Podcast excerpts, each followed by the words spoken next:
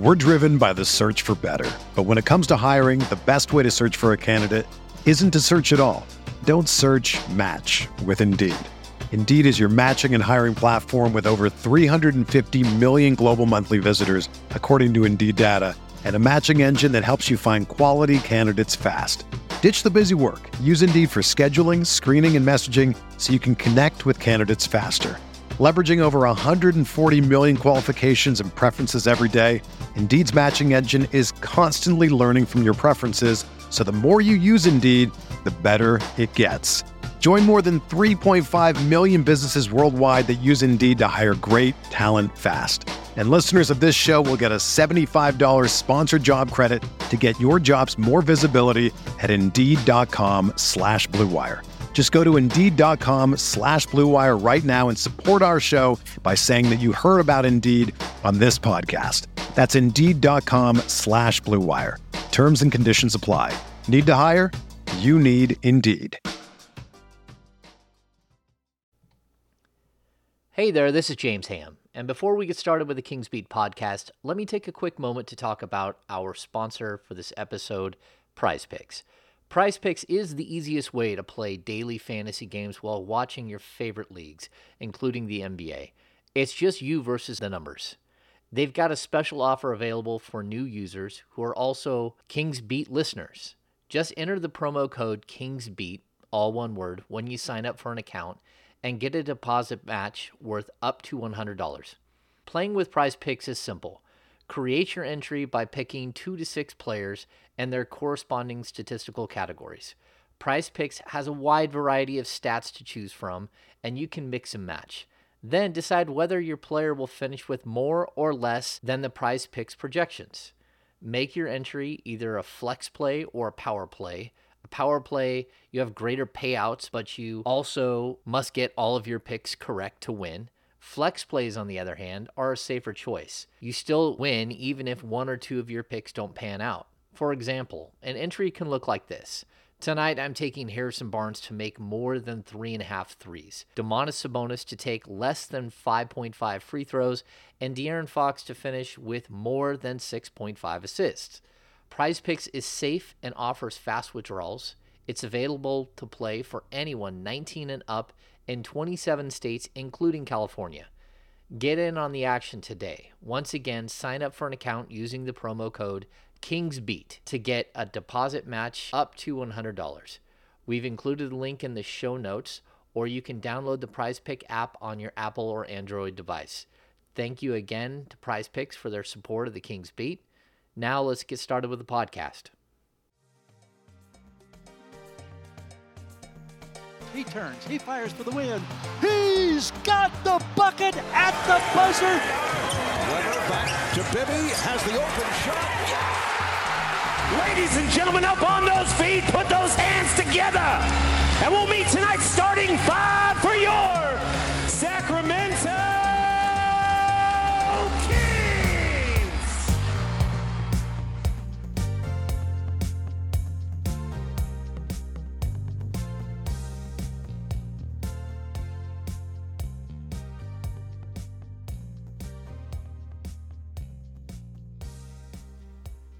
Welcome to the Kings Beat podcast. I am James Ham, your Kings Insider for ESPN 1320 and the Kings Beat. Joining me today, Fox 40, Sean Cunningham. Sean, how are you? You're back. I'm back. I am back, and with a vengeance, right?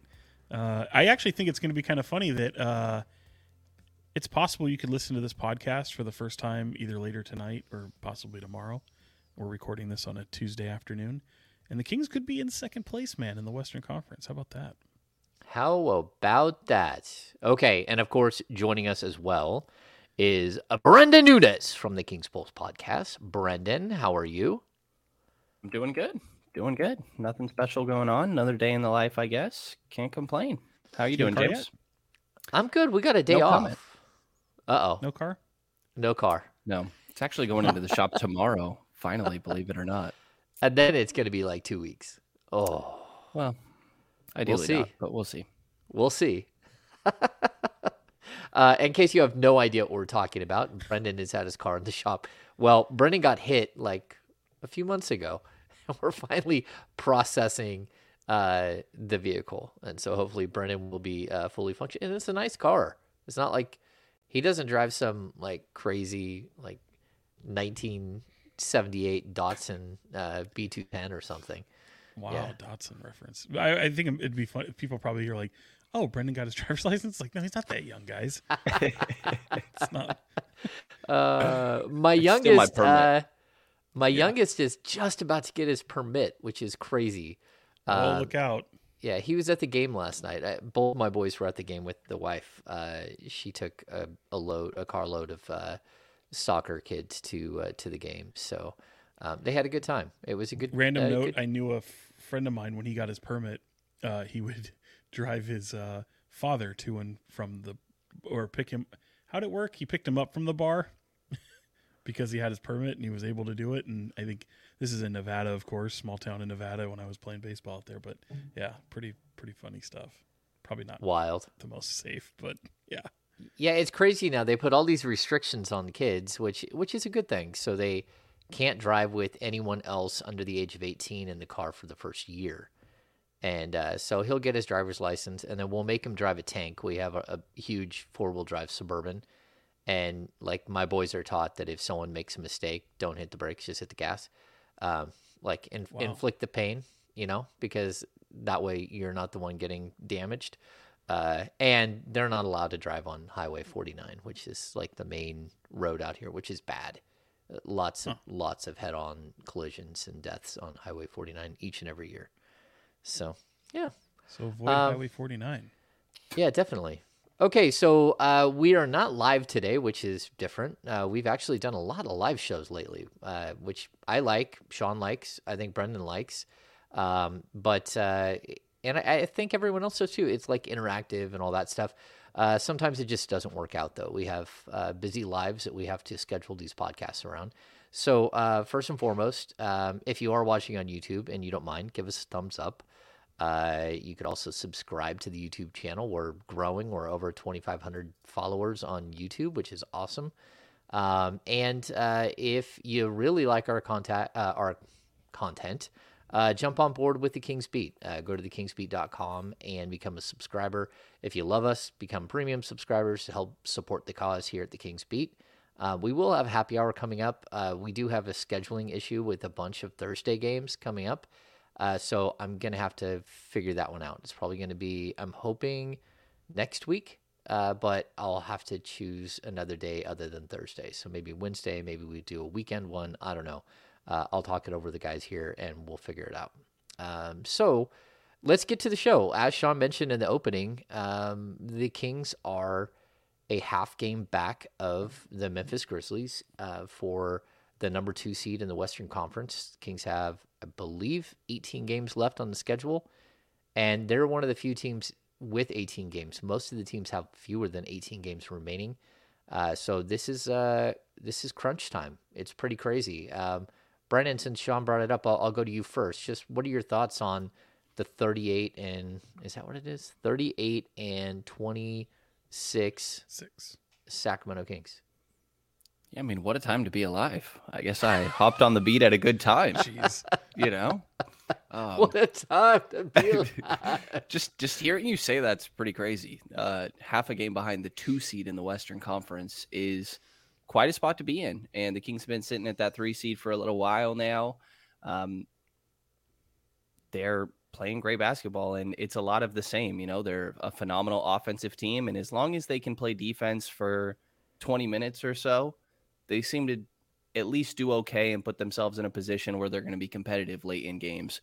And we saw that in that game against the Pelicans. I thought that that was a really big one, specifically without De'Aaron Fox. What stood out to me is, you know, those minutes where Domantas Sabonis is on the bench. Typically, they're trying to keep one of Sabonis or Fox on the floor.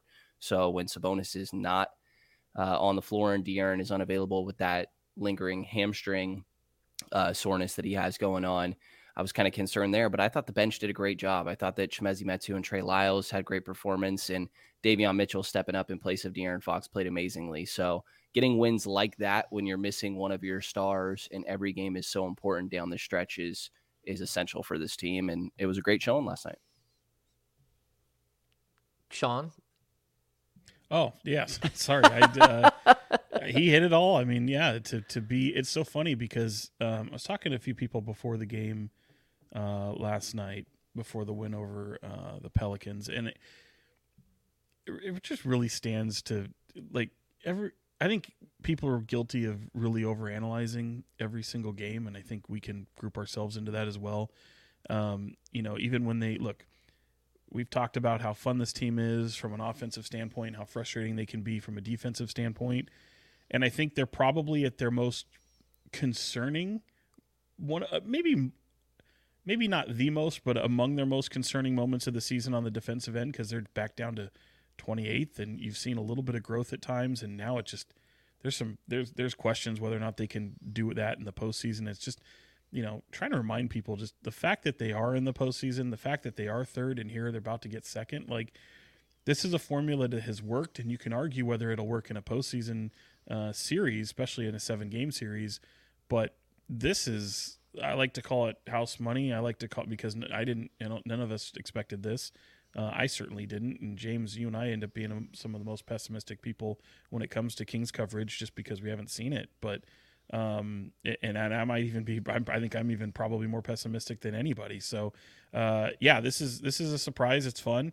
Um, it, it's it's fun to watch them grow. It's fun to have them, as Brenden mentioned, guys like Trey Lyles, Chimezie Metu, uh, people who can step up in the right moments. It seems to be somebody every night, uh, offensively and defensively. The littlest adjustments can make the biggest difference. And you look at last night, I thought they came out with a defensive focus right out of the gate. I mean, you saw deflections, and then all of a sudden it kind of went away. Second half, they go to that zone. Um, I, I, don't know that that's sustainable, but it certainly looked like it caught uh, New Orleans by surprise, and um, it just guys answering the call and they're doing it in the right moments when a you know a talent like their all star De'Aaron Fox is is out, and and and you know, not that that's anything to be totally concerned about, but I, I like the approach with that. Give him this game off. Give him a good four days off before he takes on a very uh, talented Knicks team that's peaking at the right time for them as well. So uh, I know that's just a rambling way, and I'm shooting to a lot of fields and a lot of topics there, but um, I'm just kind of reminding people enjoy the ride, man, because this is this is a lot of fun. Yeah, Sean just took a scatter gun to all of our uh, yep. All of our topics. He just loaded up the buckshot and. Uh, no, I, am just I, am just kidding with Sean. Um, yeah, like a couple of things I want to point out. Like, I don't remember what date it was that the Kings moved into the third seed, but it's January I, 11th, I think. I don't think that they've ever moved out of it. They've right. they've been in the third. They got to the third, and then they haven't like relinquished the third, which is kind of strange. Um, and, and now we're at a point where you know, if you're looking at the loss column, they're three games up on the Suns in the loss column, um, two and a half games up overall. Uh, but the Warriors, the Kings are five games up on the Warriors in the loss column with 18 remaining, um, which that's that's crazy. And the Warriors are actually, I think they only have 17 games remaining. Um, so to put that in perspective, five games in the loss column, and they've got 17 games. That means that they've got to go. If the the Kings went uh, 13 and 5, the Warriors would have to win out, right? So we tried to go through some of this before, but um, and then I'll also point out there's a couple other things that are really interesting. The Kings have the best road road record in the Western Conference at 18 and 13. Um, their home record is up to 20 and 13, which is good. Uh, it's not great, uh, especially when you look at Denver, who's like 30 and 4, and Memphis, who's 26 and 5 at home. Uh, so the Kings are beatable at home, uh, but it, to me, it's it's interesting that we're watching a team that is starting to f- figure out new and exciting ways to win, but also here they are five and six since the All Star break when things are supposed to be so much more dramatically difficult, and they're still finding ways to win. And for the most part, I think it's that they outscore everybody. Their offensive rating is, I think, it's one eighteen point six, which is the highest ever in the history of the NBA which is crazy. Their defensive rating actually went down after the last game, and I think Sean, you mentioned I think that they're 28. I think they're uh, they're 26 after last night's game. Either way, it's not great. Oh, they're 25th, and they're really not that far away from like being 23rd. Uh, but for them to like get into the top 15 or something at this point, it's nearly impossible. Uh, and Brenden's shaking his head like that ain't happening. Homie, don't play They're that. shit at defense. Let's be real. Yeah, they're terrible. Let's be And- real. And, and I'm and to be honest, they're 28th in just points per game and points per game. Yeah, yeah. Yeah, and that's that's I that I should have looked at the rating. You're right, but uh, yeah, no, they're they're garbage, and and, and you know, it kind of brings up a um a discussion I was having over lunch. I was having a discussion about Coach of the Year, and I know like Mike Brown, and for many Kings fans, it might think like a no like might be a no brainer, and it, it it might be certainly, but just looking at it completely unbiased. NBA Coach of the Year ends up sometimes going to the team whose coach they didn't expect him to be in the conversation. So Mike Brown certainly checks that box and fits that mold. And if he gets it, no qualms here. But I'm not voting for him. I, if I don't have a vote, but it wouldn't be me. I mean, I'm looking around like the West is so crazy. You could make an argument for Mike Brown. Certainly, I'm not saying he's not worthy of the attention, but like Mike Budenholzer, um, what what Joe Mazzulla is doing in Boston after taking over for Ume, Ime Udoka. You could even make an argument for Michael Malone, the one team who's held down the West and number one in the West. And then you can even make an argument for if you want to think of another coach that like doesn't have his team in the conversation ahead of the season, maybe not the expectations that they are now. I just mentioned the Knicks. Tom Thibodeau could be in that discussion. The Knicks have one more win than the Kings do. So like if you put the Knicks in the Western Conference, like there's there's arguments to be made, is what I'm saying. And certainly, you know, people are going to remember the the the feel good story that is Mike Brown and the 16 wins.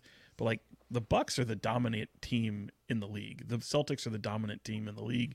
You can make arguments for all of them, um, but it's it, it's just we're already having those conversations, and I know today, especially when people are looking at the MVP race, and you know, race gets brought into it with Nikola Jokic versus somebody like Giannis Antetokounmpo, or even you know Joel Embiid, things like that. Um, it's those discussions are already being are already uh, kind of on their way, and um, with the way the Kings are doing it, though, it doesn't whether they get that award or not, it, it doesn't matter. I mean, the, the Kings what they're doing right now is fantastic, but you're getting the attention of Mike Brown, and it's like, no, you still have a team that's terrible defensively, and despite that, they might reach two in the Western Conference.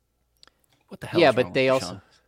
they haven't been in the they haven't been in the playoffs in 16 year, years. Right. Uh, so I and I don't care. Like again, like Mazzulla's done a great job, but he's done a great job with the team that was in the finals last year. The Bucks, like Budenholzer, has done a great job. Right. He's he's doing a great job with the team that won the, the NBA championship like two or three years ago. Well, Um, I- objectively, but think of but but not to. cut- I mean, Ime Udoka. I mean, they stumbled. Remember the the the the, the Celtics stumbled, and they needed a. Uh, a big win streak to turn their season around last year. Mazzulla didn't need that at all. They're right. They're knocking on the door, and they've been consistent all year long. Um, I'm just saying objectively. Yeah, like, but he take had off a the purple colored glasses and you know Yeah, the Kool Aid and like you can you can make arguments for all these for all these folks is what I'm saying. No, I, I get what you're saying, but I'll also say like like Joe Mazzulla, like he didn't crash a Ferrari. Right. I mean, that's that's basically like the, you don't get props for not crashing a Ferrari in the parking lot. Uh, you know, so for me, like I, I don't know, I, I wouldn't even consider him. Now, Michael Malone, on the other hand, I would consider just because he is he's led the team that's like been number one in the West all season long, um, and against you know not not against all odds because he does have the two-time reigning MVP and potentially three-time reigning MVP who has even gotten better uh, if you Right. look at all of his stats over the last couple of years. Brenden, you- you just want to like slap Sean. I just can't believe Sean. I think he wants people to be mad at him all the time. No, I don't understand. No, I, I do get what you're saying that there's arguments for everybody, but like I think there's a reason that Mike Brown is the favorite. You know, I, Mazzulla was the other standout to me that I actually thought probably would have been the favorite, but I think recently um, the Celtics are are slumping a little bit right now, and there's a lot of conversations about um, the adjustments that Mazzulla is or is not making, and the Kings have had their slumps as well, but like these other teams we're talking about, I mean, like have MVP candidates on their roster. You know, like they shouldn't I, be I think- punished for that though. no, they Not shouldn't be. But I think that Mike Brown should get um, additional acknowledgement for not having as talented of a roster as some of these other guys, and especially considering the starting point expectations coming into the year. Like to me, it makes a lot of sense why Mike Brown is the odds-on favorite in most places I've looked. But I, I absolutely get what you're saying that there's other arguments. I just think you're ballsy for coming on a Kings podcast and saying that. well, I'll say like again, well, King, uh, King's podcast be damned. Like it's it's objective journalism is what it is. I So agree. I'm not going to sit here and just root on the Kings and say they deserve everything uh, when there's legitimate arguments to be made to the contrary. As much as fans might bristle at that, this is not a fan podcast. So um, I will say this too, like you didn't even mention Budenholzer, and it's like he's had legit injuries for Khris Middleton, who's an all star in this league for majority of the season, Jrue Holiday at different parts. I just think too, it's a regular season award, and so oftentimes if you go and look through the history of Coach of the Year, uh, and I think there is an argument to be made when it comes to other uh, awards within the the regular season, and it is a media driven award. Like there's storylines that the media um, and narratives that, that that go into all these things and more times than not, and this is where I think it bodes well for Mike Brown and Kings fans wanting to see him rewarded as coach of the year is oftentimes the the team or the coach who does the miraculous and does things that w- wasn't supposed to be expected gets rewarded for that. Um, like I think we were looking at it, Gregg Popovich only won coach of the year like three times. I think it is I don't And even know if it's that many times. crazy to think about. Like, um, but regardless, like that that bodes well for people who think Mike Brown should be. And I'm, again, I'm not if he wins it, I'm not going to you know go on a mountain and say no, he sucks, get him out of there. No, he'd be absolutely worthy of the recognition. But of course, the 16 years prior to this season isn't factored in. You know what I mean? Like that isn't. There is a storyline that that's not factored into the season uh, as a whole. So, just Oh, saying. I don't that- know. Okay, so like I get what you're saying there, but I'm going to tell you that that is part of the conversation when when media members are making a judgment Right, call. and it's not. they supp- it shouldn't understand that this is a franchise that hasn't done it, and they they went from bad last year out of the out of the Yeah. play-in, which isn't even the they couldn't even get to the 10 seed last year, to you know whether it's the three seed or the two seed or the four seed, whatever they're going to finish at. Um, you know, I, I still think that there people are going to look at last year's record and the last 16 years record, and they look at improvement over last year.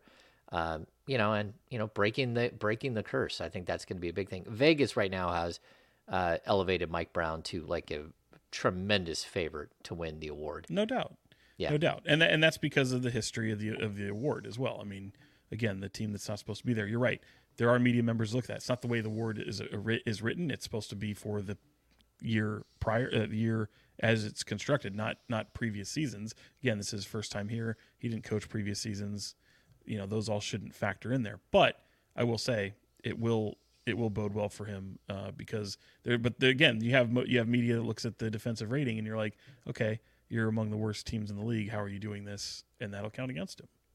Yeah, but I'd say if that counts against him, you'd have to say, how in the world did you just put up the highest offensive rating Ever of all time? right? Ever when you're known all to be a defensive coach. Yep. I looked today, and over their last 12 games, the Kings are averaging like 130.4 points per game. They're giving up like 126, but 130 a game. Like this is wild what we're seeing. And like I was, uh, I was talking to my my good friend John Santiago, who was with me at Cowbell for years, uh, last night on the way home from the game. And you know, I do my six quick thoughts after every game. You know how easy it is to write six quick thoughts on this team? Because there's always at least five guys who have scored in double figures. So it's easy to single out. If they lose, there's some things that are always easy to point out, like how bad their defense was, or, you know, if they give up like six consecutive offensive rebounds, it's easy to point to the very specific reason why they lost. But there's so many s- statistical categories that you can look at, and this team is just stuffing the stat sheet. Like last night, you know, we get to a game where, you know, it's a big game, but no De'Aaron Fox. To have Kevin Huerter like blow up for 25 points, that's not that big of a deal. Kevin Huerter can do that. But eight assists and five rebounds. Like that's crazy for a guy like Kevin Huerter, who's not a great rebounder, who has had some assists and, you know, hasn't been a bad distributor, but stepping up in that moment. Like I, I we've talked about this almost every show, how how much do we just take for granted that Sabonis walks into every single night and basically has a triple double? Whether he gets it or not, whether he's one rebound or one assist away or two assists away, he's literally a walking triple double every single night. And I mean, I- agree with my. I- don't know about Fox being an All NBA player, uh, first, second, third team, like Mike Brown has been preaching over the last uh, like week. That's his newest thing. Um, Yeah. But I certainly think Sabonis is an All NBA player. I, I think he'll probably be a third team All NBA player. I don't think he'll get first or second, but I, I'm pretty sure he'll be a, like right there. I, I mean, is that if we did a Tuesday overreaction, Tuesday overreactions, which Sean loves, like it, how far off is Mike Brown on on his uh, his idea that he has two All NBA players and his reasoning being that like, look, we're the number two or three seed in the Western Conference, like we should be, you know, on that board. Sabonis will be there, in my mind. I, I think that it goes Jokic, Embiid, Sabonis, and I don't think there's anybody else particularly that close. You know, like there's if Anthony Davis has a great close to the season, or like Bam Adebayo, like, and those are just to mention other names. I don't think that they're actually that close to Sabonis. It's just that for guards, I mean, you saw how difficult it was for De'Aaron to even make the All Star team. There's a lot more competition there. And it's not to take anything away from how great De'Aaron has been this season. We've seen him be phenomenal, specifically in those clutch moments. Um, but all NBA for him does feel like it would be pretty tough with how many phenomenal guards are in the entire league. Like I, I know the Kings are sitting at three, and and that's the argument that Mike Brown proposes a lot. And obviously, like I said, De'Aaron has a lot of individual accomplishments to go with that as well. But that doesn't mean that you know it's only the teams in the top three seeds are getting players on all NBA or anything like that. They're phenomenal guards throughout the entire league, and I think it's tough for De'Aaron, but I absolutely expect Domas to be there. I don't mind Mike 100%. Brown promoting it though. No, I applaud him. In fact, that's what you have to do because it's uh, it's the right move as the head coach of a team that's about to take second place. I mean, look, media votes for your All NBA team, so um, this isn't fans, and it, he's doing the right thing. He's campaigning for his guys. That being said, you're right, Brenden. Domantas Sabonis is the one with a bullet that will make the All NBA, and it's actually De'Aaron Fox who said it earlier this season when, may, when I think most people looked at it maybe a little bit funny at the time he said it because he said it in like November or like maybe December when he when he first brought attention to it. And I mean, when you're he's leading the league in rebounding, he's got the leading the league in double doubles. You're right. It's it's Jokic, it's Embiid, and it's him. So um, yeah, there's no doubt in my mind. Guards, it's too it's too it's too crowded there. But to have him in the conversation, get some consideration, and probably sway some media to actually vote for him, it's the right thing to do. And it'll it, whether he gets there or not, uh, he's playing like an All NBA type talent. So I think that's that's the most important thing for this team. Okay, so like we had this conversation when Fox was trying to be an all star, right? When he got turned down the first time. And Sean, your point was very clear. Like Fox isn't in the top 20 in scoring, and he wasn't in the top 20 in assists at that point. Um, that that's changed. It, Yep. it has. I mean, at this point, Fox is assist wise, he's number 17. Um, but uh, when it comes to points per game, he's actually up to number 13 in the league. Um, he's ahead of Julius Randle, Lauri Markkanen, uh, right behind guys like Jaylen Brown, Trae Young. Uh, but if I look at the list, and this is purely scoring, so there there will be other mechanisms that, that are looked at. But clearly, Luka is he leads the league in scoring, and he's still considered a guard. So we'll we'll give him All NBA first team without any question. Damian Lillard's averaging 32.4 points per game, third in the league, but his team is bad. Shai Gilgeous-Alexander is fifth in the league in scoring at 31.1, but again, his team isn't good. Uh, and then we get to Donovan Mitchell number eight. Um, I think Donovan Mitchell will be second, third team All NBA most likely. Uh, Ja Morant at number nine, who I don't think will be All NBA. Kyrie Irving at number 10. Will he be? Will he not be? Jaylen Brown at number 11. Trae Young at number 12 is a hard no. And then you get to Fox at number 13. I think that like we could squint and actually see a pathway where he could be third team All NBA. And uh, of course, Steph isn't on that list because he hasn't played enough games.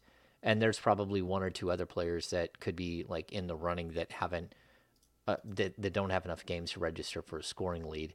Um, but uh, I do think that there's like a really far fetched idea that there's a possibility of it. I don't know. Yeah, Uh, And you know, the, the the best thing to ever happen to Aaron Fox this season was him not being named to the reserves. Uh, injury reserve is how he got in, and I think ever since he uh, made the got cut from that list, that sparked something because that's where you know he's been good all season. I don't want to take away from his season, but like every season we've seen that moment where oh now here's De'Aaron on this tear, and he's got this long tear now. I mean you, are talking about you know the streak of eight straight thirty point games that just got snapped the the other night. Um, everything that had literally he's been on this this this streak, in my opinion, since the moment he found out he wasn't an All Star reserve and said, "All right, fuck you, I'm going to show you I'm deserving of that," and and it's going to correlate in team success as well. He's been so hyper focused on team snapping a playoff drought, every his own team success, and that was the moment in my eyes where he went, "Here we go, I'm going to step it up a notch." Yeah, if we're looking at the post All Star game schedule, De'Aaron Fox is one of the top three guards in the league in the post All Star right. game schedule. But, that, but even I mean, even before that, James, even before yeah, yeah, that, yeah, like yeah, maybe maybe break, ten yeah. games, ten games in before the break. Yeah, go ahead, Brenden. I think it's interesting to me because I have seen the same as Sean for sure with that. That it seems like he's kind of turned it on since that announcement or or lack thereof, I guess. Um, but De'Aaron's argument is that I always get better this time of year. And I think there's some validity to that. You know, if you go back to 2020, 21, post All Star break, he averaged 28.5 on 49% from the field. You go back to last year, he averaged 29.3 on 50% from the field. Like, I agree with Sean, and I tend to think the same, but I, I think there is something to De'Aaron saying, like, this is just the time of year he gets better. That is what we've seen. And now there's a little bit more to these games. They matter more and they're headed into a postseason. There's a little more eyes on them, but he really does get better um, come around this time of year, right before All Star break and then following it. Yeah. And I'd even say, like, I watched, like you guys did all season long, like, he was a star player from the beginning of the season. He had one little lull, a couple of games, but he was a star. And you're watching it the whole time, like, hmm, this is crazy right at the moment where you where you guys are talking about, he went from star to whether it was like sustainable or not, he became a superstar at that point and was single-handedly winning game after game. Uh, you know, like taking off in the fourth quarter and dominating game after game. I mean, the 30 point streak is one thing, and it ends with him scoring 25. It's not like it ended with him scoring like six points. Um, and so for me, like there is still a possibility of what Mike Brown's talking about. I don't know if I fully buy it, but um, what I do think Fox has done is he's changed the narrative on his All Star game, like him being added to the All Star game.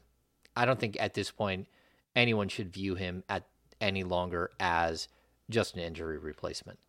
Right. Like if we were to look at if the All Star game were next week, De'Aaron Fox was in the All Star game without any question he's been that good over the last like 20 something games. Uh, so I, I, don't know. It's either way, it's a fun conversation. Uh, we don't even need to discuss Sabonis. Just like, no. yeah, man, you're you're damn you're good. really good. you're damn good.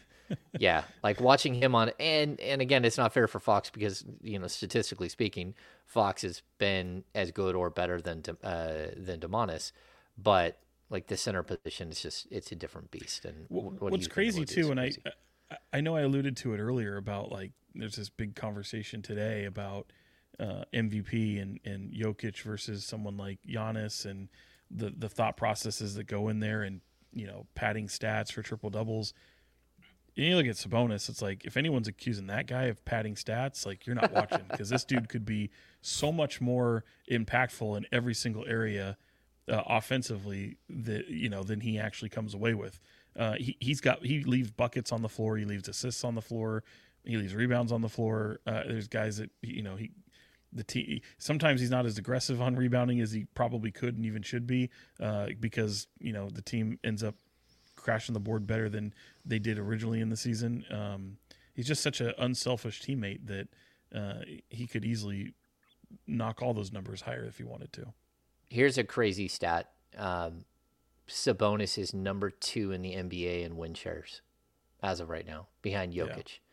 Yeah. And I, would even say this: if we look at win shares, uh, like over the because it's it's a stat that we kind of look at when it comes to um, you know how good at what what kind of impact, right? So, uh, wow, man, Jokic has been good. Win shares 15.6, 15.2, and 12.7 over the last three years. Um, and like this year, he's he's going to have more win shares. But at this point in the season, I would almost assume that like Sabonis would be close to where Jokic was in a couple of these other seasons. Uh, Jokic is averaging his win shares per 48 is just crazy. So man, that guy's good. And, and I know people are going to say, "Oh, we pad stats." What I, I don't buy it. Uh, like, do are there times where you know he might get an extra rebound on missed shots and stuff? I, yeah, sure, but um, yeah, Sabonis is crazy. I, I can't do the whole padding stats conversation. Like, Giannis was at nine rebounds. Who cares if he got himself one more? He didn't pad all nine of those. Like, I thought it was hilarious. I wish he would have got it. Um, I don't. There's there's times that guys are near milestones and they chase it as they should, but I don't think that's the same thing as padding stats. Um, I have no I don't, problem with it either. And and Domantas yeah. Sabonis especially is not that guy. There's times where I wish he would chase milestones a little bit more. Um, but the last thing I'll say on on De'Aaron real quick because I do think Domas will get that third team All NBA. I hope that De'Aaron's post uh, postseason recognition is with that Jerry West Clutch Player of the Year award. You know, I, I think that All NBA is is a conversation, and it's not totally impossible. Um, I, I'm not expecting it, but he's averaging the most points in the clutch and doing it on 55% from the field like he's obviously been phenomenal in that aspect and i hope that's how he can get his his recognition when it comes to awards. Yeah it's crazy. His field goal percentage everything across the board i mean like just how good he's been this year is crazy. I mean eh, the three point shot isn't great but like fox is shooting 51.5% from the field. His mid-range stuff is so is so incredible it, like it's automatic almost. I mean it every yeah. time free throw line extended, it's like uh, every time he puts it up, I feel like it's going in. Yeah, I mean, if I were to, I mean, we can look at shooting splits and everything else, but the the stats are just wild. Like at the rim, he's shooting eighty percent on the season. From three to ten feet, he's fifty seven point seven percent. And from 10 to 16, he's 48.4. 16 to three point range, he's 44.4. 48.4, 44.4. Like he's just so incredibly efficient, and that that's wild. Um, okay, so uh, I don't know. Outside of uh, that debate, like whether these guys are are in or not, what other takeaways did you have from from the win over the Pelicans? Because we talked a little bit about the zone defense. Um, I think it's funny. Mike Brown said it like maybe two weeks ago that everyone has a zone defense and they all suck. Uh, yep. We talked to Kevin Huerter right. about it. And, yeah, yeah we talked to Kevin Huerter about it in the locker room. Kevin Huerter's like, yeah, we don't practice a zone at all. Like, and he's like, I was on, you know, the Atlanta Hawks last year. We never once practiced a zone. It's why it works for short bursts because, like, no one practices against it either. So they don't work on it at all. So he's like, to break something up, that's fine. But realistically, is it something you can rely on? Probably not. And I think it's something that the Kings are going to throw out there here and here and there. I thought they were good defensively in the first half. They just like the Pelicans made good shots. Like I, I thought that, their rotations were good. Their intensity was good. That third quarter buried them. I mean, the, they were done. Yeah. And, and that team. I mean, I think that's what stood out to me too. Is the Pelicans just are they ever going to get right? Uh, is Zion ever coming back? I mean, do you want to be a buyer in them ever? Uh, it's just it's it's it's always pissing in the wind with them. It's it's just very. I totally agree. It is totally. I don't even know if Brenden knows what that that means, but it it fully is. Go try it one day. Go try it. It's just it's just that. That's such a good way to describe their entire try. franchise. yeah. uh, um, uh, yeah, we had the like Davion had good mo- moments. Uh, I thought once again Trey Lyles has like tremendous moments. Chimezie Metu, who I don't often call out for his positive things, I thought Chimezie had some really big moments. I mean, you didn't have your starting point guard, and you finished with 39 assists. Like that was crazy to me. Like what they were able to do, everybody sharing the ball, everyone looking to get their teammates involved. Malik Monk was like, first of all, he didn't hardly play at all. Play like two minutes in the first half, which was weird. You know why? They- Defensively, no, in, well that, but in the first half, he had those back-to-back just god awful Oh. turnovers, and they didn't Oh, go I back forgot. to him. I forgot so message received in the second half. He was he was much better in the second half, but those back-to-back just just despicable turnovers, and Mike Brown pulled him immediately. Good for him. We saw a lot of Delly. Holy hell, there was a lot of Delly. That Those was a. sprint sprints are paying off, man. And by the way, Are they though? Are they? Are they, Brenden? I've been I've been very tough on Delly, just wondering if he can still play. My God, that guy can foul the best of them. Like, no, I'm not. you not had a even moment. joking, You had a moment where you were reading lips. You're like, tell Oh tell God, the it was people, the good people. You had your camera focused on a situation on the court. Uh, go ahead and, and walk us through that. I forgot who the guard was, and I'm sure someone will be able to. It was the CJ. eventually. Was it CJ McCollum? So so Delly fouls the shit out of somebody, and, and I'll just say somebody of the Pelicans because I'm not even convinced it was CJ. But No, I'm not either. It might have been Brandon Ingram. he bounces like off of Delly like it was like a collision. Um, he took exception to it. The the the player took exception to it and is kind of staring at Delly. And Malik Monk's like, "Don't do that. That's a flop." Like basically saying, "Don't look at my guy. You just flopped." And then Delly goes over, says, "No, no, I hit him." and Delly, so Monk is like, "Oh, okay, my bad." so basically insinuating like Malik is like, "Stay off my guy. Uh, you you totally flopped. There is no way Delly could have done that." And Delly's like, "No, I leveled the hammer. I leveled the boom to him." So yeah, he used his That- fouls nice. They felt It- him. It was good stuff. Like, but he was also wasn't he 0 for 4 from the field. He was terrible. God, he's gonna hurt himself taking a jump shot, man. Like Jesus it, it hurts me It to hurts. watch It, sometimes. yeah, I was gonna say it hurts me. Like my elbow hurts, my shoulder hurts, my low back hurts. I'm like, yeah, that that that's not good. That's not How many minutes did he have? Like 18, almost 19, I think. fifteen and forty-eight seconds. Oh, my bad. I thought it was a little bit more than that. Uh, I also Who's thought the it was player that got in for 0.5 seconds? Oh, Kessler. Yeah, that's right. That's I, was sitting next to Sean. I'm like, oh man, Kessler Edwards is gonna get 0.5 of a second played in this game, and you're Got like, a minute. well, he got a minute. Yeah. So, uh, yeah, pretty brutal. Uh, he his um, he played less than one second in the game uh, to end the half. Um, and again, that came on the Trey Lyles crazy and one to finish the half, right? So they put him in for, I guess, so no one else picked up fouls.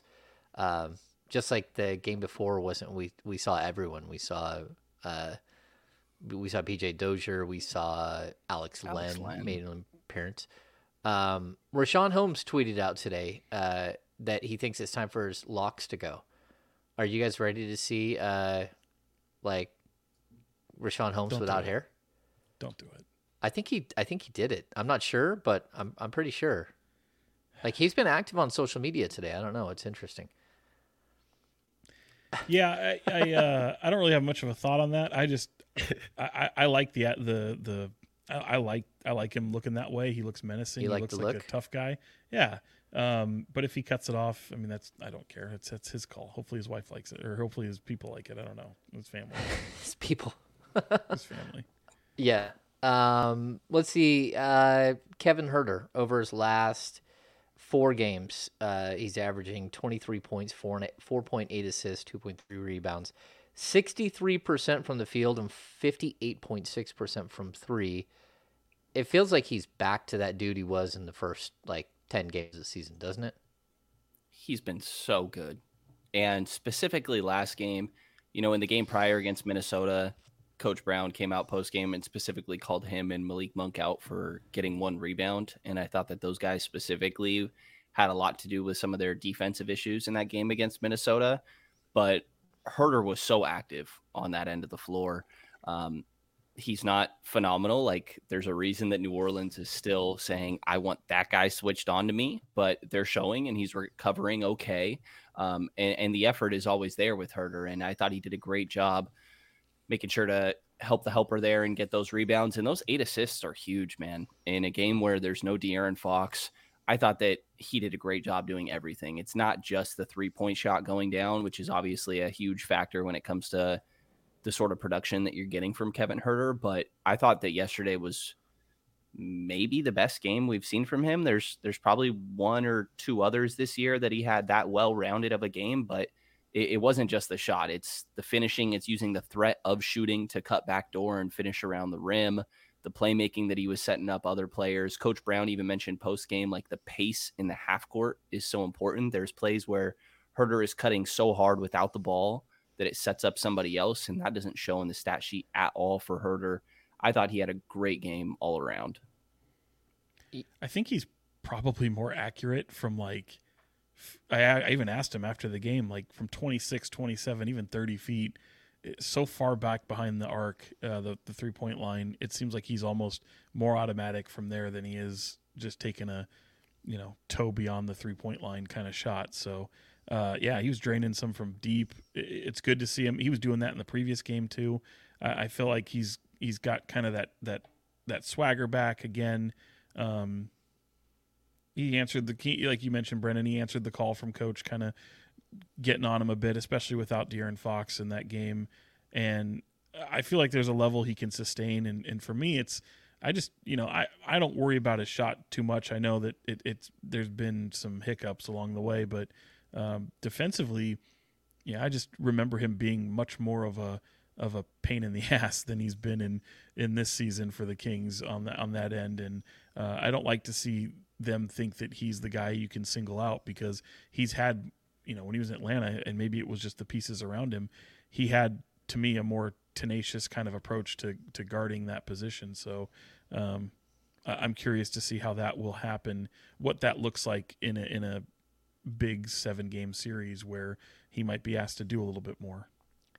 Yeah, I mean, it's a lot different when you have Clint Capela at your back playing defense, like who's a shot blocker and a rim protector and all that stuff.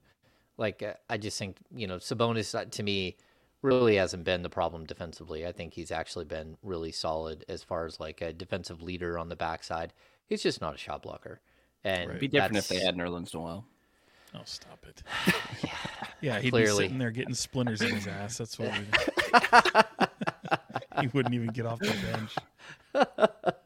oh, that's funny, Sean. Uh, yeah, I know someone in the comment section they did not like that I said the Kings still need big man. I'm like, uh, uh, whatever. Like, uh, it is. I mean, they do. They just need one that can play. Yeah, yeah. know? No, I, I, totally, I totally agree. And then, and yeah. I have no problems with Kessler. And that was the other comment. Someone was upset that we disrespected Kessler Edwards. I'm did like, we? look, I, I don't think. Say? No, we said nothing negative about Kessler. Oh, okay. We're just like, like whether he's going to play or not. And I, you know, again, he played 0.5 of a second the next game. That's kind of Mike Brown. Like if there's going to be a moment for Kessler Edwards, it's going to have to come in like weird situations where nobody's able to stop somebody and you're going to go to him. If not, Mike is going to do what every coach does in this situation and rely on the eight guys that got him there and eight and a half. And, you know, if Terrence Davis isn't doing things properly, uh, it, will drop back down to eight and we'll see less of less of him and more of others. You know, people just because you see Kessler Edwards play well in one game doesn't mean you're going to see him again. And and to that point, like people, all Kings fans love Keegan Murray. Well, who did Ke- who did Kessler Edwards' minutes come from? They came from Keegan Murray because he was yep. garbage in that game. Um, and look, I'm not saying they couldn't go back to him, but they didn't on just by virtue of how well Kessler Edwards played. So if you try to map out your minutes and you spread them all around, um, if you want guys to reach the the averages that they have, and, and, and unless you're you know mixing up the uh, the rotations and, and cutting minutes for certain guys, who do you take the minutes from? Yeah, no, I, I totally agree. There's there's it's really difficult to get a guy on the court. It's the same reason why KZ Okpala hasn't played like hardly at all this season. So, um, yeah, we had we had a funny moment uh, again, big shout out to PrizePicks, who is uh, who is helping us out with sponsorship here on the Kings Beat podcast. Um, it's on the audio file, so if you're not listening to the audio file, you're watching on YouTube, you don't get the ads and all that stuff that we have for uh, for PrizePicks. But um, Keegan, of course, scored zero, so uh, his projected number was 11 and a half points for uh, for the game on what was that? Is it today Tuesday on Monday night? So uh, I had I had taken three, uh, like I had chosen three players. I went. Uh, I predicted that uh, Donovan Mitchell would score more than 26.5 points, which he did. Uh, I think I had Bogdan Bogdanovic was projected at like, oof, I want to say 10 and a half points, and he scored 12, and I and I predicted he would score more. And then Keegan was uh, predicted to score like 11 and a half points, and I'm like, eh, I think he'll have a bounce back game. So it added an element to the game while we were watching. Uh, where everyone For you. well for me but everyone was kind of laughing because keegan kept missing shots and and things kept going wrong he had some open looks from three and then finally he got it Brenden you have something to say there He was sitting at 10 for a little while. And that was while. that was that was the last one in your little parlay. So I thought it was pretty funny. He he was sitting there for a little while. There was this back cut he had where it was like, oh, this is the moment, and then This he is the dropped the, pass, and it was it was tough. it a wide open three clank a wide open three clank you're just sitting there like oh this is not good either way like i, I found it fun like I, I don't really care it's not like uh, i'm out there you know uh, placing the house on the line here uh, but it, it, it was it was fun yeah there was no There goes the college fund. there was no boat money involved here. Uh, it was it was fun, and it was fun because uh, like everyone around us knew that, which was my fault, that Keegan needed uh, twelve points in order for me to take home uh, the. I'm gonna get in on it. I'm gonna do it. It's a blast. I'm having a good time with it. Yeah. So um, let's uh, let's talk about the other thing that happened in the game, and that was that uh, Harrison Barnes barked at an official in an egregious way. Seven minutes in, almost forty-eight minutes into this podcast. I was wondering when it was going to happen. We are we pushed this off for too long. I loved it. Go ahead, James. Like he just on that ref. like rah, rah, rah, rah, like oh look at that, and he didn't even you know he didn't say profanity, not that I could tell. Uh, watching even the replay back a couple of times, I don't think he dropped an f bomb or anything. Um, that's something that Draymond Green does like like at least twenty five times per game, and never gets called. But Harrison Barnes, they're like, oh well, that wasn't appropriate from you. like you get a technical. That's the first time since his rookie season he had gone 11 seasons without a technical. You ever see Semi Pro? Yes. Oh my god. Wait, Oh, Let's God, go. Brenden saw a movie. Not a very good movie. I mean, it's got some great moments, but Will Ferrell starts arguing with the official, and when he goes like full expletives on him, that was Harrison Barnes' version of that. Like that. I mean, certainly he's capable of more, but Draymond gets to do that because he keeps it hundred. Like he keeps it. It's it's always that way. yeah, So you have to find always running. Right. So you've got to find something that is above the expectation that you've set. Harrison Barnes has only two technicals have come from his rookie season. If he does something like that, that's the equivalent of what Jackie Moon did in semi pro. Um, I'd like to know what his techs were his rookie season too. I kind of feel like they were like hanging on grab the rim. crotch. Yeah. No, like hanging Grab on the crotch rim at too long. official. No, He had to change his ways. Called him a what did what did Crash Davis call him? Maybe maybe Harrison Barnes came out of Carolina with and that's what changed. He got his two techs and he completely changed his ways from his here on changed his whole life. Yeah. Uh, he found he found Jeebus right then. Uh, um, no, he does. Like he is a he goes to chapel every day. He is a God fearing man. He is a guy who like you, you don't expect the explicits from. Um, unlike Fox, who like on occasion drops the f bomb in the middle of uh, post game and stuff like that. But yeah, I, I don't know. Brenden, did you have any thoughts on Harrison? Fox tweeting post game, um, adding Harrison Barnes and saying you can have a few of my texts was pretty funny. I think De'Aaron's up to 11 on the year, which is a, a season high for him. But I loved Mike Brown's comments post game. I think Sean, you asked him at the start of the presser, and Mike pretty much was like, "Listen, if if HB is getting a tech, the ref probably missed something. Like that that doesn't ever happen." And I totally agree. But to see HB sort of like have a little bit of a flex and then some sort of comment towards the ref was that's a great moment. It's a great moment. It, it's it, you're never going to see that happen again. So I'm glad I got to witness it. I had wondered if if like sometimes you have a coach that goes out there and gets attacked. Like Mike Brown went out there and played the baseball manager and got tossed out of the game in Toronto and look what it did, you know. Mm-hmm. it's like sometimes you need one of those moments and I was wondering if like hey, Harrison go get one. And uh, that clearly wasn't the case because um, it happened on the offensive end. Uh, it happened where a foul probably should have happened. It just seemed completely organic, but it kind of had an effect, man. And even Kevin Huerter after the game was talking about. First He of all, he wanted to take credit. Yeah, he wanted Yeah. to take credit for saying, "Hey, Harrison, get some uh, get some text for us. Like that'd be great." Um, man, he ain't trying to lose his money. It's funny. Uh, Someone's paying it. Someone's gonna pay it. By the way. You think so? Oh yeah. Well, Might Fox be- got watch it be watch it be rescinded. Fox got that money. uh, it should be rescinded. It That- was an that's a good egregious no call. Yeah. Did you did you actually watch the the playback to see if he actually got fouled? He definitely got fouled. The guy, yeah, yeah, the guy came over the top and totally hit his arms on the way down. Oh, gotcha. Huh. Yeah, I, that was uh, Kevin's point too. He said that guy goes to the rim way too often with like power moves and gets hit almost every single time. And we get all these touch fouls on Domas, and that guy's getting just buried, and they're not calling anything.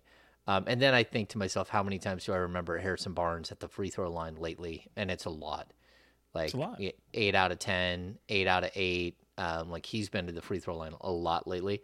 Uh, we also got into a discussion with uh, with Red Velvet about uh, dunks because he had that that funny dunk where he had the breakaway and it almost looked like the guy thought he was gonna like hold up and like wait for his teammates and then Kevin ran at the rim and dunked it really fast.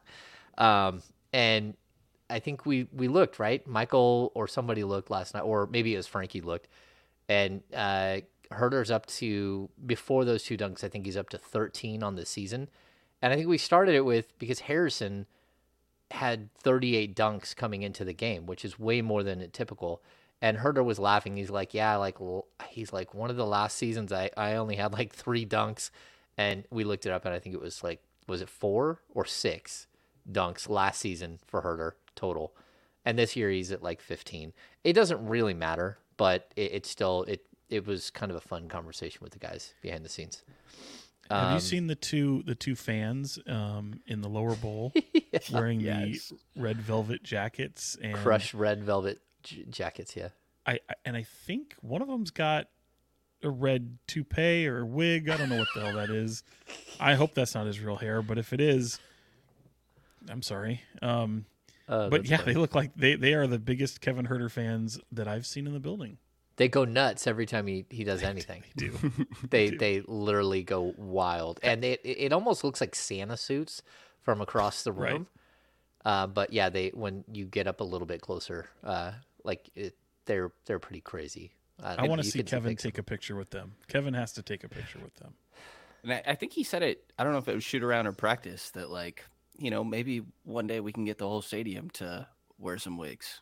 And I think that's a solid idea. I think he said it might be a little distracting, which I would agree. But Did you notice he I think he looked at it. me? He looked at me when we when he was telling this, and I'm I just wonder looking why at he him did like, that. well, first of all, I'm not wearing a wig. Secondly, I don't have to. Uh, I, I got the red hair, so we're good. Yeah. Yeah, it was. Yeah, he's he's fun. I, I like uh, I like Kevin. Yeah, Uh, when I when I asked him this team are. when I asked him about uh coach calling him out for a lack of rebounding in that game against Minnesota, what his reaction was to that, he said Domas has got to quit stealing my rebounds. Yeah, He's, he's right. Kevin is pretty funny. Which, by They the way, have this a- year he's 12 of 13 on dunks. I don't remember a missed dunked. This is according to Basketball Reference. Um, but there was five dunks last year. He's 12 of 13 this year, though, on dunk attempts. Okay. He also Eric I- I'll tell people there was a um, jar uh, in uh, Keegan Murray's locker that was like uh, the uh, stealing Sabonis's rebound jar for when he got called out for not rebounding earlier in the season. So yeah, I, I think this team is funny. They they have some moments. Uh, your your guy Chris Tavares, we'll call we'll give Chris a shout out. He had an interesting uh, like interview session the other day, and uh, like what wa- what was the first thing he said, Brenden? Um, did like you guys get your ass kicked or like we're like like what did she just say? Like it was something about you got your ass kicked the other night. Like, how do you respond coming into tonight? And then the next question featured some big word that honestly I don't know the definition either, but I could oh, have picked it up. vitriolic, There you go. vitriolic, and, and uh, Kevin Huerter just looks at him like, "That's kind of a big word," and he's like, "I, I don't even know what I, I don't even think I know what that means." Um, yeah, it, it was fun. So Chris had a, a couple of moments there where um, he he was he was fun. So shout out to Chris if if you're listening, Yeah. Chris. Shout out. Uh, yeah. um, okay, so let's get to uh, the last thing on the list, which is the business of basketball. Ooh. Ooh. Um, I was sitting uh, courtside yesterday uh, before the games, talking uh, talking to our friend Gary Gerald, uh, Sacramento Kings legend Gary Gerald, Might have and what was that? I said you might have heard of him. Yeah, you, you may have heard of him. Uh, yeah, he he's kind of a big deal. Um, and it was like, I'm like, what do you think's gonna happen tonight? He's like, I don't know. I'm like, this is kind of a big one. He's like, it is kind of a big one. And I said, do you ever find yourself just completely not sure what's gonna happen here with this team? And you know they're probably gonna win, but because of what we've been through over the last like, you know, 16 years, you really can't get fully comfortable. He's like, I do feel that way all the time. I never know, and I don't want to get my hopes up because of what's happened in the past. And I'm like, I think we have, we, we might need to seek counseling for this. And he's like, Yeah, this is, he's like, You're probably right. We're just a little gun shy here. Do you guys feel that? Or are you guys all, like, uh, you guys were way, hey, this is a good team, like, way back when, like in December or, or early January, right? Uh, you Well, guys did- both when- made that claim. Yeah, when did I say that? I mean, it, I, I, I felt like this will be a team that will be a tough out in the playoffs, and I and I still feel that way. Like I, I mean, you don't get up to second or third and just playing a style of basketball that all of a sudden is going to change dramatically in the in the postseason. And I think that's a it, it can be a tough it can be a tough way to play uh, for opposition. Now, you know, you're not getting teams on second nights of a back to back in the playoffs. You're not getting, you know, guys resting injuries in the playoffs. So, yeah, admittedly, it can look a little bit different in that regard. But I, I, this is a, I mean, dude, you're the best offense in the history of the NBA, and it seems weird to say that. Um, but no, because of that, this is a very, very good team. I didn't think that they would be this high up in the standings, and I thought it was all about the play-in tournament for them. I thought that's where they live. But after they held on to third for greater part of a month, you know, I didn't think that they were going to fall past six at that point, and I, I had said as much. So, um, no, this is a this is a damn good team, despite a lot of their flaws and and things that they want to leave uh, up. You'd rather see uh, improvements on the defensive end and some of those shortcomings that they have, but um, they they the chemistry is fantastic. They play with joy. They share the ball. It's an unselfish team. They want to see others do well, uh, and and because you see someone doing it every single night, that's a that's a you see someone else doing it every single night. That's a characteristic of a really really good basketball team. So um, yeah, and I I even had someone they, th someone on the Pelicans asked me last night where it's it's do you believe it yet? And I said, well, I believe it, but you know, again, everyone's got a got a bullseye on Sacramento. They want to see this team in the playoffs. It's not just the Lakers. We talked about that in previous podcasts. Like this team's going to make the postseason. There's they're not falling out of it. It's, it would take a you know a turn of horrific events and and maybe there's people who've just experienced too many bad things. I'm confident in saying that that won't happen and hopefully they can, you know, sustain it in the playoffs a little longer. And you heard Chimezie Metu on the postgame show last night. Mike Brown's got them believing in, you know, watch your ears, but NBA Finals, you know, and and that's honestly the way they should be feeling. Brenden. I don't, I don't know about that when you're the 25th Well- ranked defense, but all right. I, I, You you, want- should I- believe. You should believe, but I don't Yeah. believe. No, you should. Your players should believe. Your players should Right. absolutely be believing that you are um, the upper echelon of, of the league and, and that you're capable of pulling off such a feat, especially in a year like this. You know, because look, you don't go through an entire season of of being in that conversation. You know, and then not it- look. Media may not put you in there, but you you as players can't go in there and say, ah, but we're not this, we're not that. No, you've shown to be an upper tier team in this league. Go do it. Yeah. I 18 mean, I think that the players absolutely should believe. And I think what I've been saying all year, and it hasn't changed, is that they're good enough offensively to win any game and they're bad enough defensively to lose any game. And I don't think my feeling has changed on that at all. And, No. you know, if you could take Sacramento's offense and Miami's defense and combine them into a team, you'd have a phenomenal team. Like you'd First have the of all- Boston Celtics, you know? If you if you did that, you wouldn't be the their their commitment to defense would not allow them to be what they are offensively. Fair enough. Fair enough. You know, Dwayne Fair Dedman can only play one side of the ball, I guess. Um, uh, Look at no, but I, I mean, phone. I, I never know what to guess going into a game. If anybody tries to ask me, are they going to win tonight? I never have any clue because of what I just said. They could win any game, they could lose any game. I, which is basic and simple, I guess, but that's really how I feel going into every single night. So they've got to clean up the defense. I like that we have seen more zone recently, just to switch it up sometimes because your man sometimes isn't getting it done. Like just just switch it up every once in a while. I like that we've seen that more. I'm honestly surprised we didn't see it a little bit more earlier in the year. Um, and it's not something you can consistently do in the postseason or anything like that. But I think like on out of timeout plays and things like that, a, a lot of what you hear when when teams get thrown off by zones is like, well, we just still need to keep running our plays. And to me, what that means is that it just gets in people's heads. You know, it, it throws them off. You're you're showing them a different look. So they need to clean up their defense a little bit. But if they're able to play defense for 20 minutes, I think that they're in most games late in it, and you have maybe the best clutch scorer in the league. So it's a decent formula. Okay. Um, 18 games remaining. Just real quick. Uh, What are we doing? We're not picking a record here, are we? can they can they get to 50? Sure, That's they can. 12 and 6. No, I don't. I don't think they're gonna do it though. Okay. Okay. They're pacing for Do you? 48, 40, 48.5, 49 right there. Just get It's the- forty-five. The schedule's tough. 45, you think they're they're going to go that that would mean they finish the season 7 and 11? Well, I'm saying that.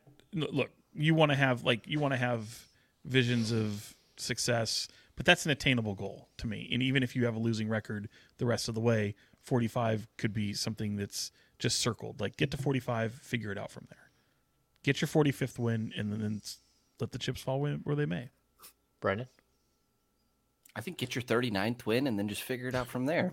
You know, Rest your rest your guys the rest of the way.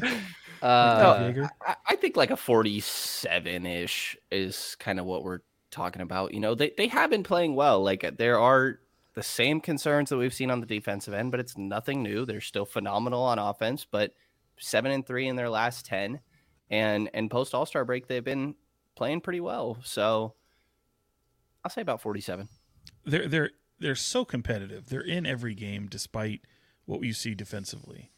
And their competitive nature is to me something that doesn't get talked about nearly enough. You know, I, I know people talk all about the scoring and, and rightfully so, but the way this team competes is ironic because they don't show it on the defensive end uh, through the majority of the game. So uh, it, it's it's really a staple of this team. They really have a uh, I wouldn't call it a toughness, but it is a fortitude. It is some sort of grittiness.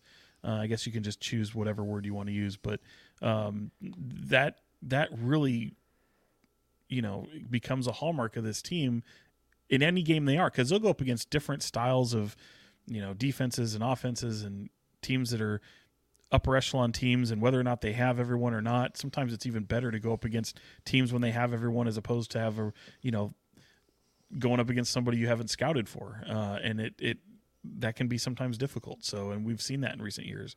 But they do; they have like a fortitude about them that uh, keeps them. I I don't know if it's an identity, but it's definitely a calling card for this team. Okay, so here's what I'll say: they the Kings play the Knicks, who should be on a ten game winning streak when they play on on Thursday night. It's a TNT game. Uh, make sure everyone knows that it's not going to be on your regular station. Um, over on Terrence Davis.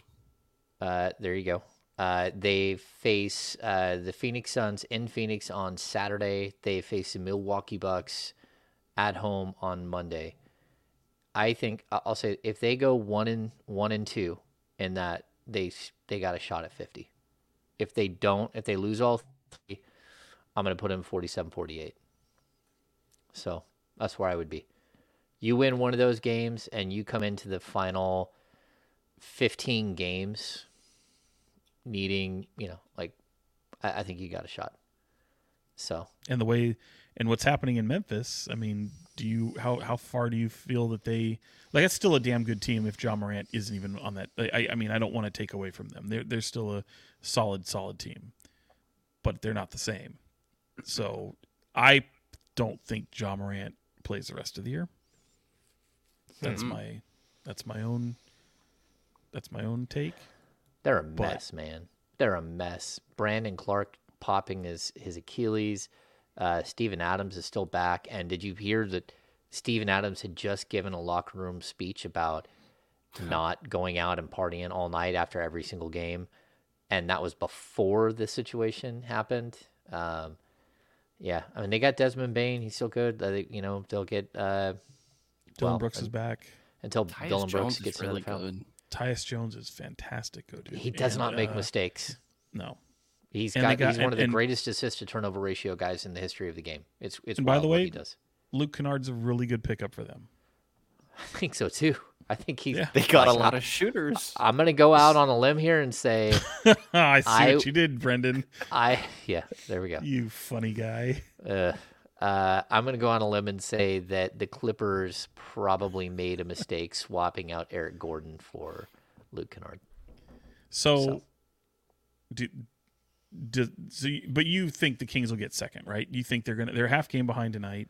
If Memphis loses tonight, they're tied for second. Do you think they can get sole possession a second? I think they can get sole possession a second, but I don't know if they can hold on to second with Phoenix sitting there. Phoenix I- looming. I, I think that they'll finish either second or third. That's just my opinion. Uh, that they'll finish either second or third. I don't know You're saying Sacramento. Sacramento, but I think that it will be either Phoenix or them in number two or number three, And then how if that happens, how far does Memphis fall? four. I don't think they they just can't by the loss column Yeah. they can't fall that much further. I mean, they could fully hit the skids here like they have of late and really struggle, but I don't know.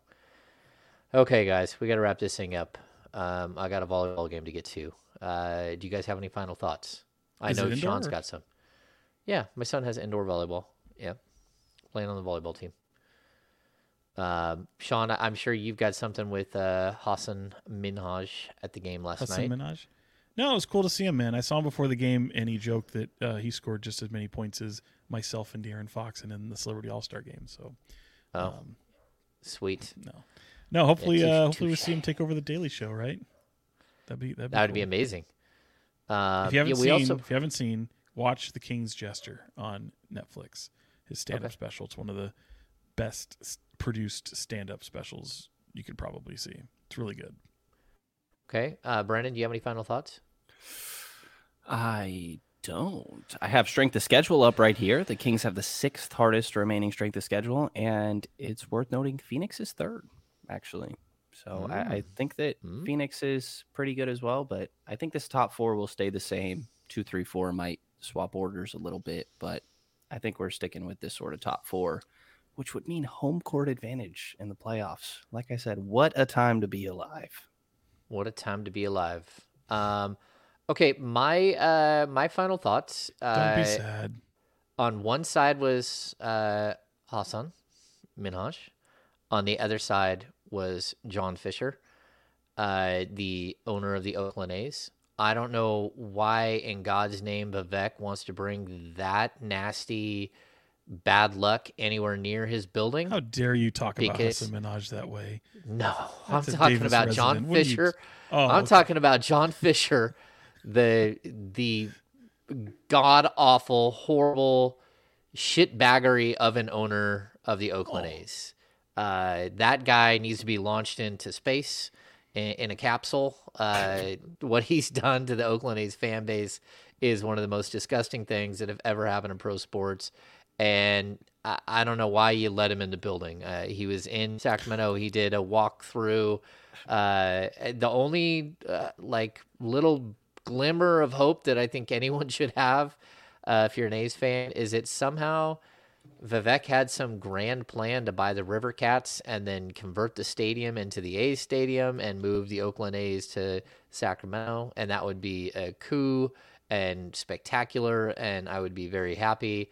Uh, but I then think you'd really I- like John Fisher, right? John Fisher would be welcome at the Ham household. He would be were to happen. welcome. He would be welcome to to stay Ham on Earth. household. Uh, I would even wear some like Gap Dockers, you know, like because he's the Gap guy, right?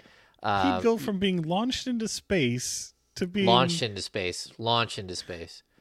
Like, at the wow. yeah, that's just horrible what he's done. And there's no reason like buying a professional sports team is supposed to be for the the extremely rich and like he's I think the third richest Major League Baseball owner, and he's just dumped on that fr- that franchise and that it, the fan base. I mean, like he doesn't deserve fans, and that's that's horrible. So.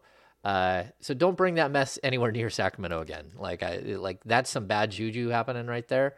Like you don't need that guy anywhere near your team. That's that's just like I think Yeah. there's a positive there. Like, you know, look, rich people are always going to associate with rich, super rich people. That's that's at least things I've learned in my years on this planet is that Yeah. the rich love to hang out with the rich. So, uh, you know, as if Vivek embarks on new ownership of a baseball team, maybe you just want to, you know, get the full broad scope of the good and the bad. You know, he's known him for well, you got the bad. That's for sure. a long time. So, you know, Yeah, you yeah the you you bought the Giants AAA affiliate, so you got Right. some of the good, uh, and then you, you got maybe that's it. Maybe you needed the two extremes, the like good ownership and the worst ownership in the history of ownership. And maybe So- you're getting like a, a power ownership group with Vivek Ranadive and Hassan Minhaj because Hassan Minhaj had a jacket. Well, I'm not going to say it. moving him to was- was Sacramento, Sean. the the biggest ki- the the biggest celebrity Kings fan wearing a jacket courtside in nothing but pennants of baseball teams. And I don't know Hassan Minhaj to be a baseball fan, but all of the pennants on his green jacket, green jacket too, by the way, were This all is some tinfoil hat stuff going on right here. baseball teams. So yeah, tinfoil just- hat. Just saying. All right. Uh, that's going to do it for this edition of the Kings Beat podcast. Again, if you're watching on YouTube, uh, please give us a thumbs up. If you're new to the show, subscribe. All of those things help us. Uh, join us at thekingsbeat.com. We're growing like crazy. Like what's happened in the last couple of weeks has been absolutely spectacular and super exciting to see on the Kings Beat. Uh, I attribute the Kings winning um, to that. And uh, so thanks to everybody who's new uh, and and just jumping on with the Kings Beat. But uh, make sure to subscribe, become a premium subscriber. We'll have a happy hour coming up probably next week. I'll have a guest announcement and all that stuff in the coming days. We'll be back later this week with another podcast. We'll probably have to go on Friday because the Kings are playing on Thursday night, and we like to have fresh content uh, to speak on. But uh, thanks for joining us here on this adventure on the Kings Beat podcast. So for Fox 40, Sean Cunningham, and of course, Brenden Nunes from the Kings Pulse podcast. I am James Ham, Kings Insider for ESPN 1320 and the Kings Beat. See you later this week.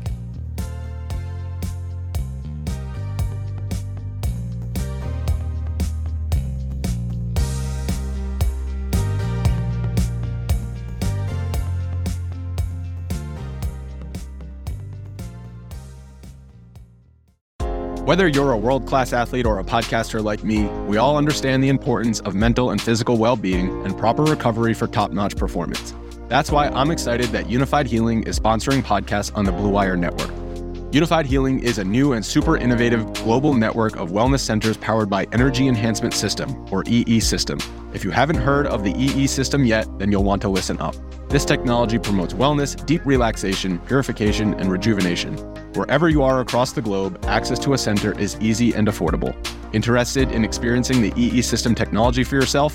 Go to unifydhealing.com/bluewire to learn more and find a center near you. That's unifyd, U-N-I-F-Y-D, healing.com slash bluewire. No material or testimonials on the Unifyd Healing website are intended to be viewed as medical advice or a substitute for professional medical advice, diagnosis, or treatment. Always seek the advice of your physician or other qualified healthcare provider with any questions you may have regarding a medical condition or treatment and before undertaking a new healthcare regimen, including EE system.